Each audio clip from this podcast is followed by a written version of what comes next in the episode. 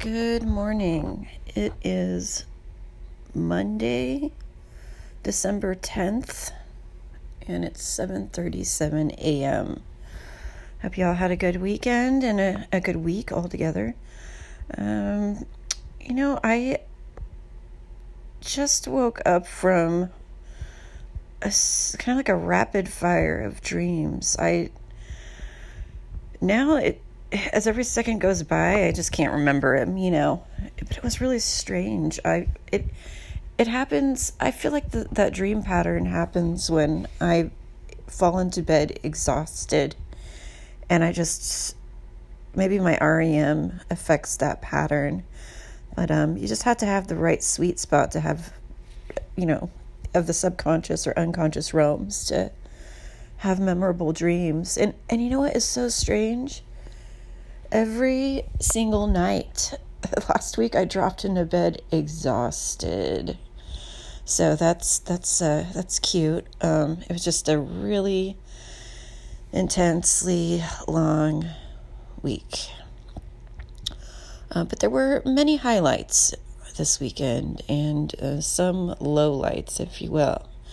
Um, I went to one of my favorite restaurants on Friday night with my neighbor slash friend Donnell, and I was so hungry. It was just one of those days I didn't really get. I think I had some eggs for breakfast and then didn't get to eat till around eight or eight thirty um, at the night. Um, but yeah, uh, Angkor Borei is this Cambodian restaurant that's been in the neighborhood, I think, for at least twenty years a very sweet family owns it. Uh, it just has a really warm atmosphere. Kind of reminds me of being at. It kind of has like a Berkeley vibe to it. There's always some uh, intellectual and his wife sitting there eating, and then there's intellectually challenged people in the back. No, just kidding. Um, that is actually not true.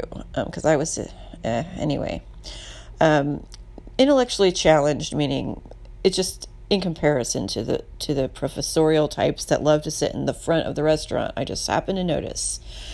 Um, but I had the green curry with duck, and then we had the like squid salad that where the squid was perfectly cooked, so it's nice and soft, um, not not like that rubbery chewy at all. Um, with lots of, you know, carrot slivers and like a tangy, kind of a tamarind spicy, uh, like a thin sauce. And then the spinach salad, which, you know, I've been craving spinach and I basically ate spinach all week.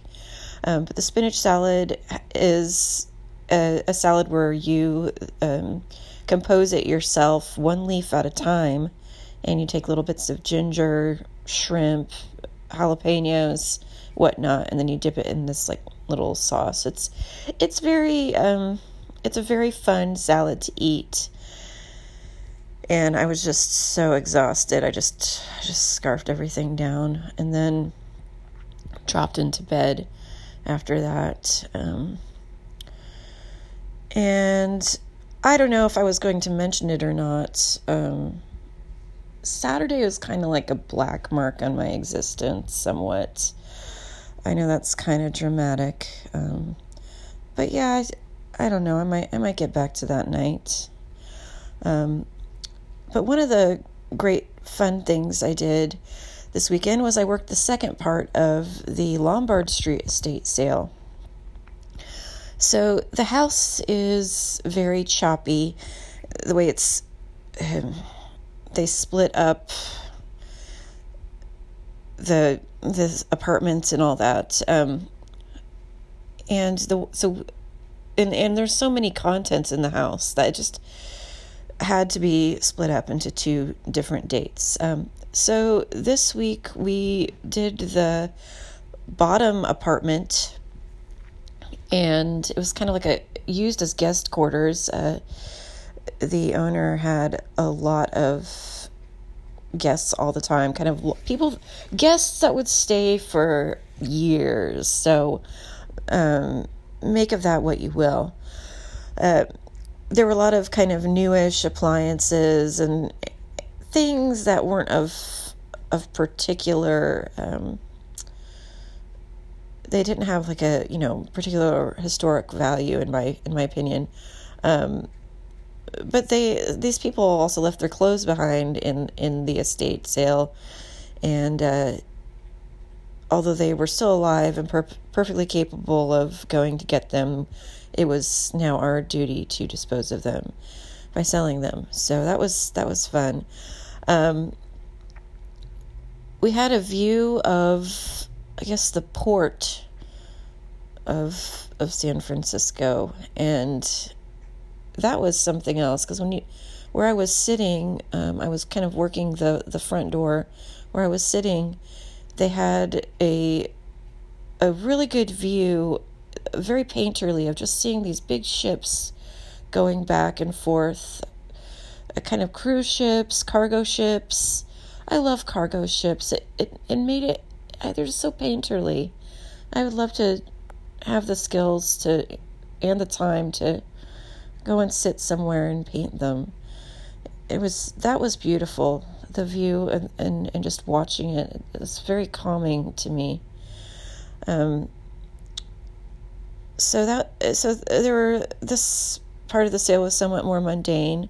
I did get to go down into the, um, the kind of like the cellar basement area once more and pick some more things out. And that was super fun. I got three gilded frames that had plaster molding on them. Um, they're French and they're quite large. Um, one of them has little clusters of fruit all over it, and then the other one is kind of like stylized uh, ribbon motif. Um, I'm looking forward to having them in my house.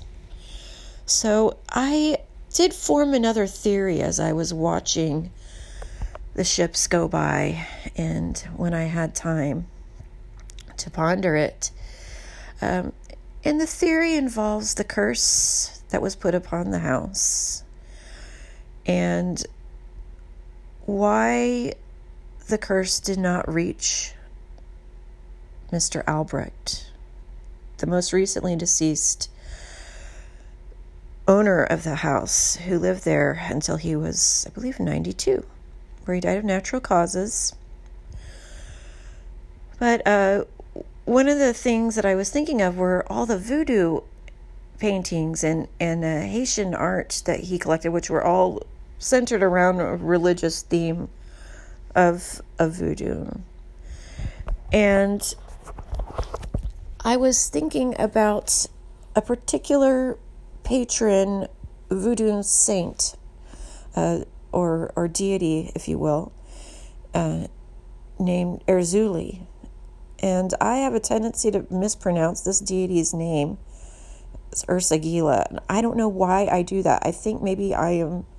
There's something about me that has such a healthy fear of of voodoo deities um, that perhaps if I mispronounce it, I won't be summoning it. You know what I mean? So I thought of this deity because she is the patron saint of gay men generally. And she, you would at first think she's like a Venus, you know, she, she um, rules the jurisdiction of beauty, love, perfumes, flowers, romantic niceties. But if you take her on as your saint and you're a woman, especially a single woman, she will sabotage your life. Um, she is kind of not uh, the type of, she's the kind of girl that doesn't have any woman friends. You know the type where they're just where they're just like, "Oh, you know, I I only have male friends. I just get along with men." Women are just so fussy. They're so high maintenance, but I'm cool. I'm cool. Let's watch some sports. That's the kind of of person. Um, so she prefers the company of men. And so therefore she would be more protective of others, you know, that will not threaten her position with those men per se.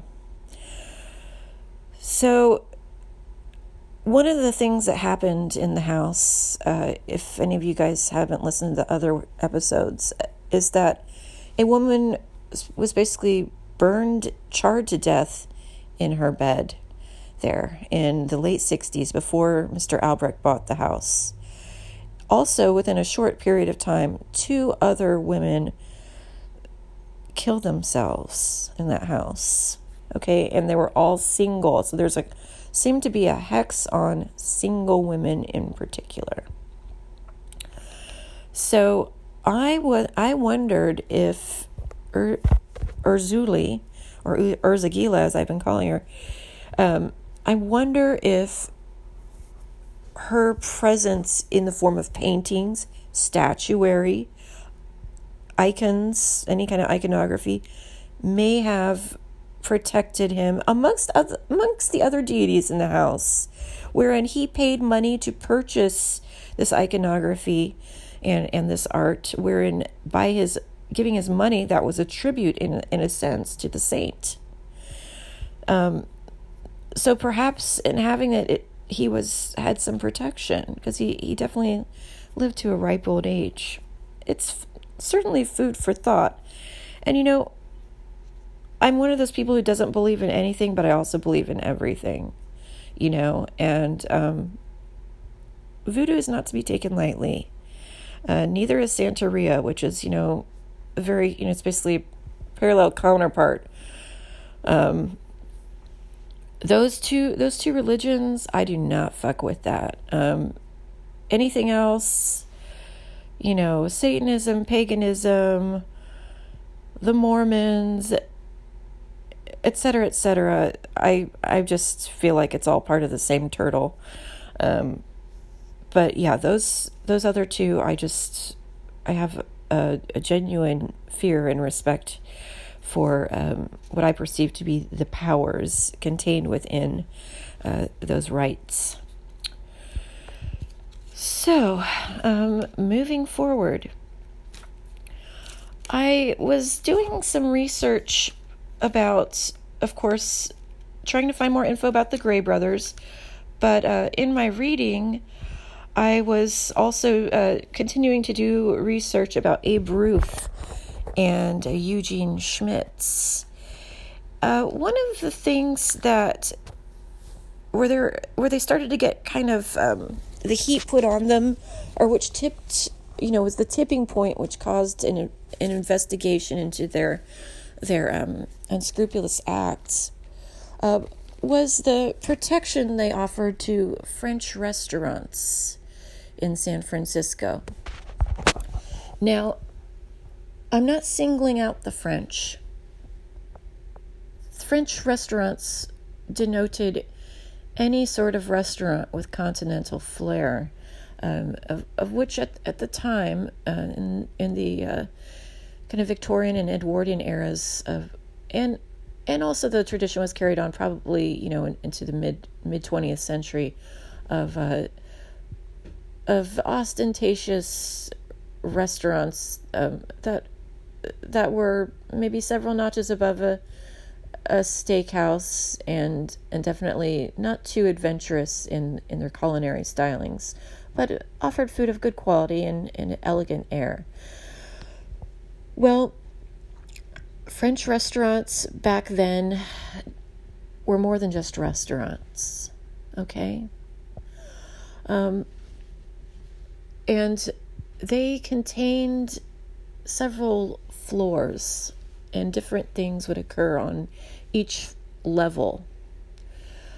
There was one particular restaurant that was founded in 1849 at the Gold Rush, primarily out of necessity. Um, I wasn't able to find the name of the original owner. Where the and I don't think many other people are because um, she was probably probably because she's a woman, primarily um, a French woman, and uh,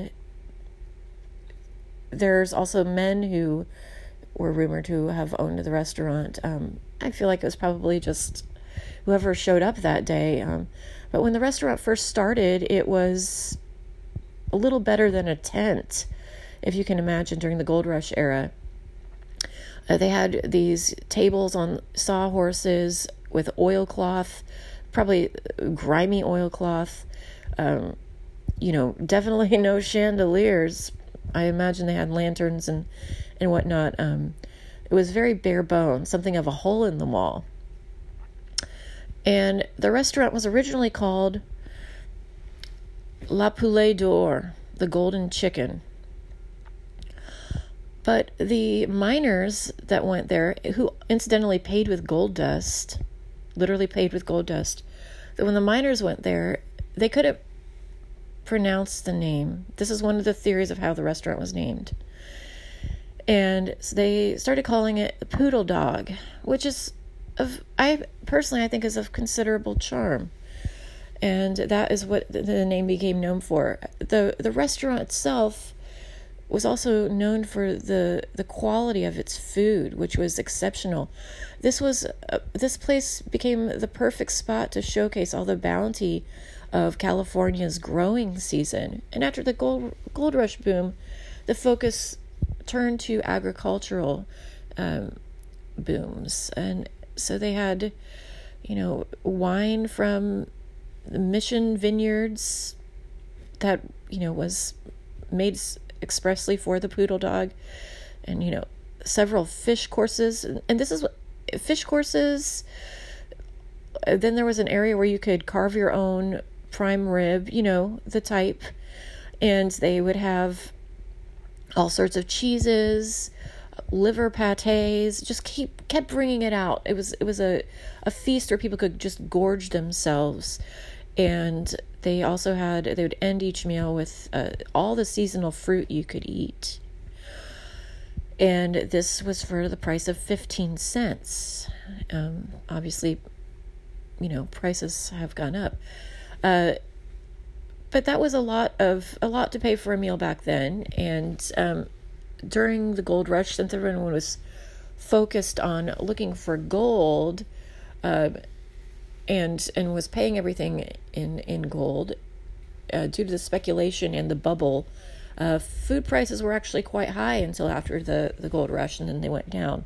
So 15 cents was um, a lot a lot to, to spend on a, a large meal even and um, oh you could also get a, a huge beer mug of coffee for five cents now i'm thinking as far as inflation of coffee prices go i mean five cents that's a third of the cost of the meal those are the type of things that make me wonder in my research if some things just kind of get muddled in trans- translation and pastiche together through hearsay and word of mouth moving forward.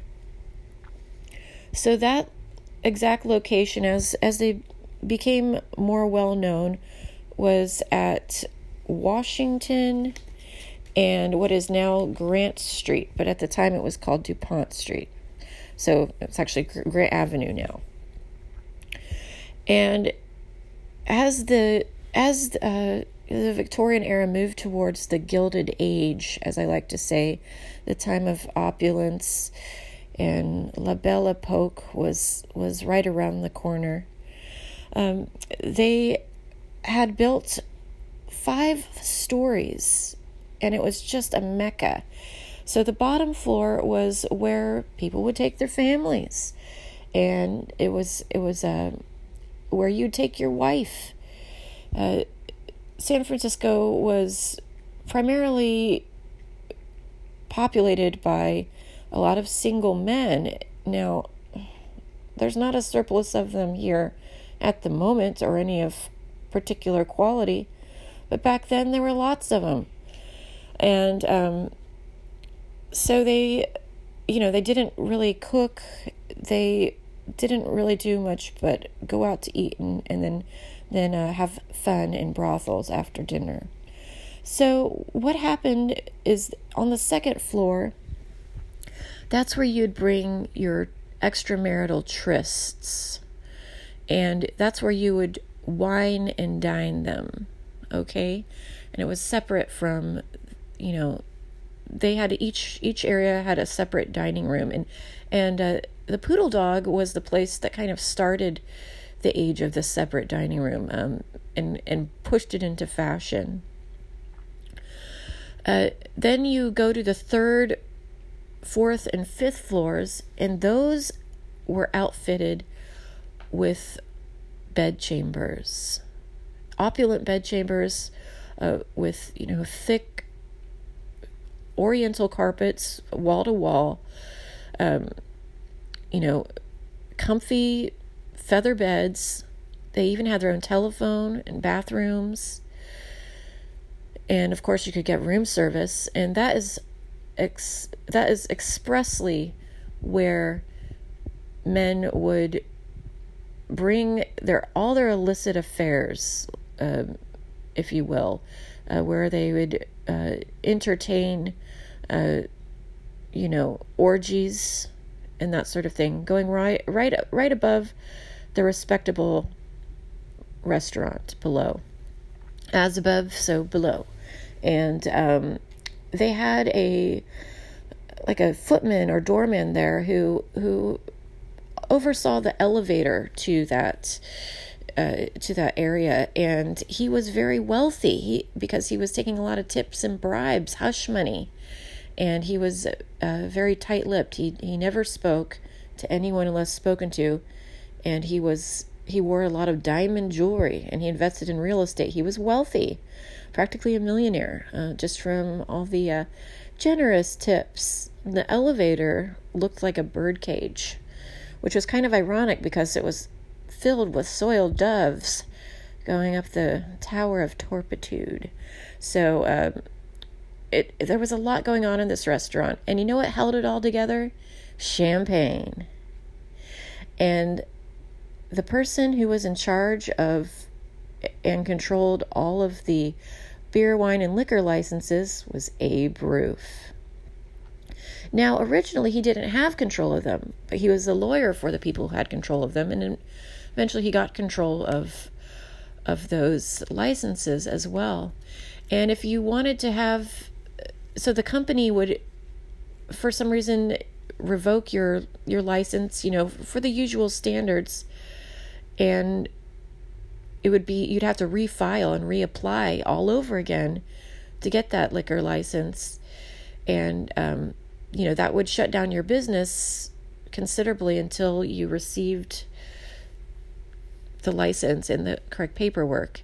So, uh, one way to skirt over over that and to have your restaurant in working order was to throw money at Abe Ruef, and the Poodle Dog paid him ten thousand uh, dollars to keep keep the well-oiled machine uh, of sin open, and so that was that was kind of where things the corruption, it was a corruption kickoff, so to speak.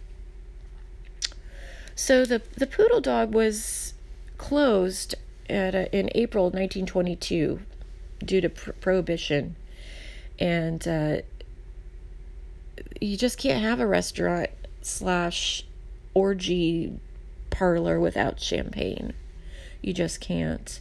And then they reopened 10 years later when prohibition ended as the Ritz French restaurant and then later changed the name back to the Ritz Poodle Dog. And uh, they were in business in several incarnations until 1984. And it was a much loved place. Um, one of the, I want to backtrack a little bit and just put a pin in, in some other things. But uh, one of the, the theories was that it was named after an actual dog named Ami, who didn't survive the second relocation in 1868, died two days after.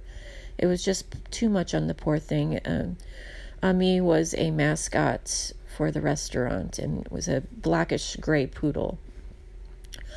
I like poodles. I think that they're cute, they're iconic. So there's a lot of fun. That's a fun name, the poodle dog. I think, and many other restaurants surrounding. There's Delmonico's, which there was also one in New York. This was around the time the Tadich Grill opened, which in itself was had more of a a club feel to it and, and was not a French restaurant, so to speak, in the way that the poodle dog was. Um, and if you if you go to the Tadich, you'll you'll see to the left there are these small private dining rooms, which alluded to uh, the the the food trends and, the dining fashions of the era.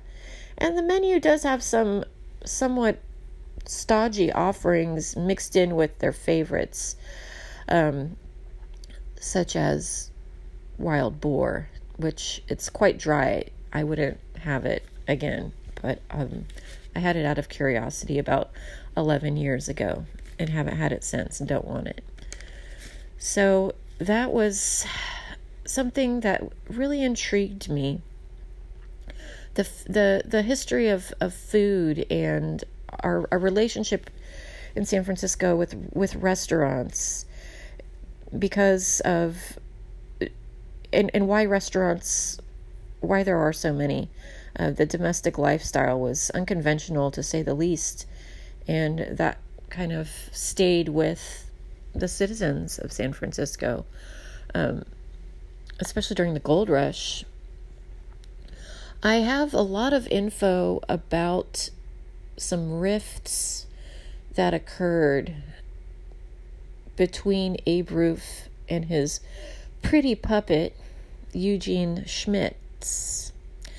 And I will get into that in further detail next episode. Um, there are some unusual circumstances, and a lot of them are give me a lot, uh, quite I was amused. I haven't had my coffee yet, so but but trust me, this this ain't over, and um, it gets real juicy from here. And it all kind of began at the French restaurants. I hope y'all have a great day, and thank you for tuning in. Bye bye.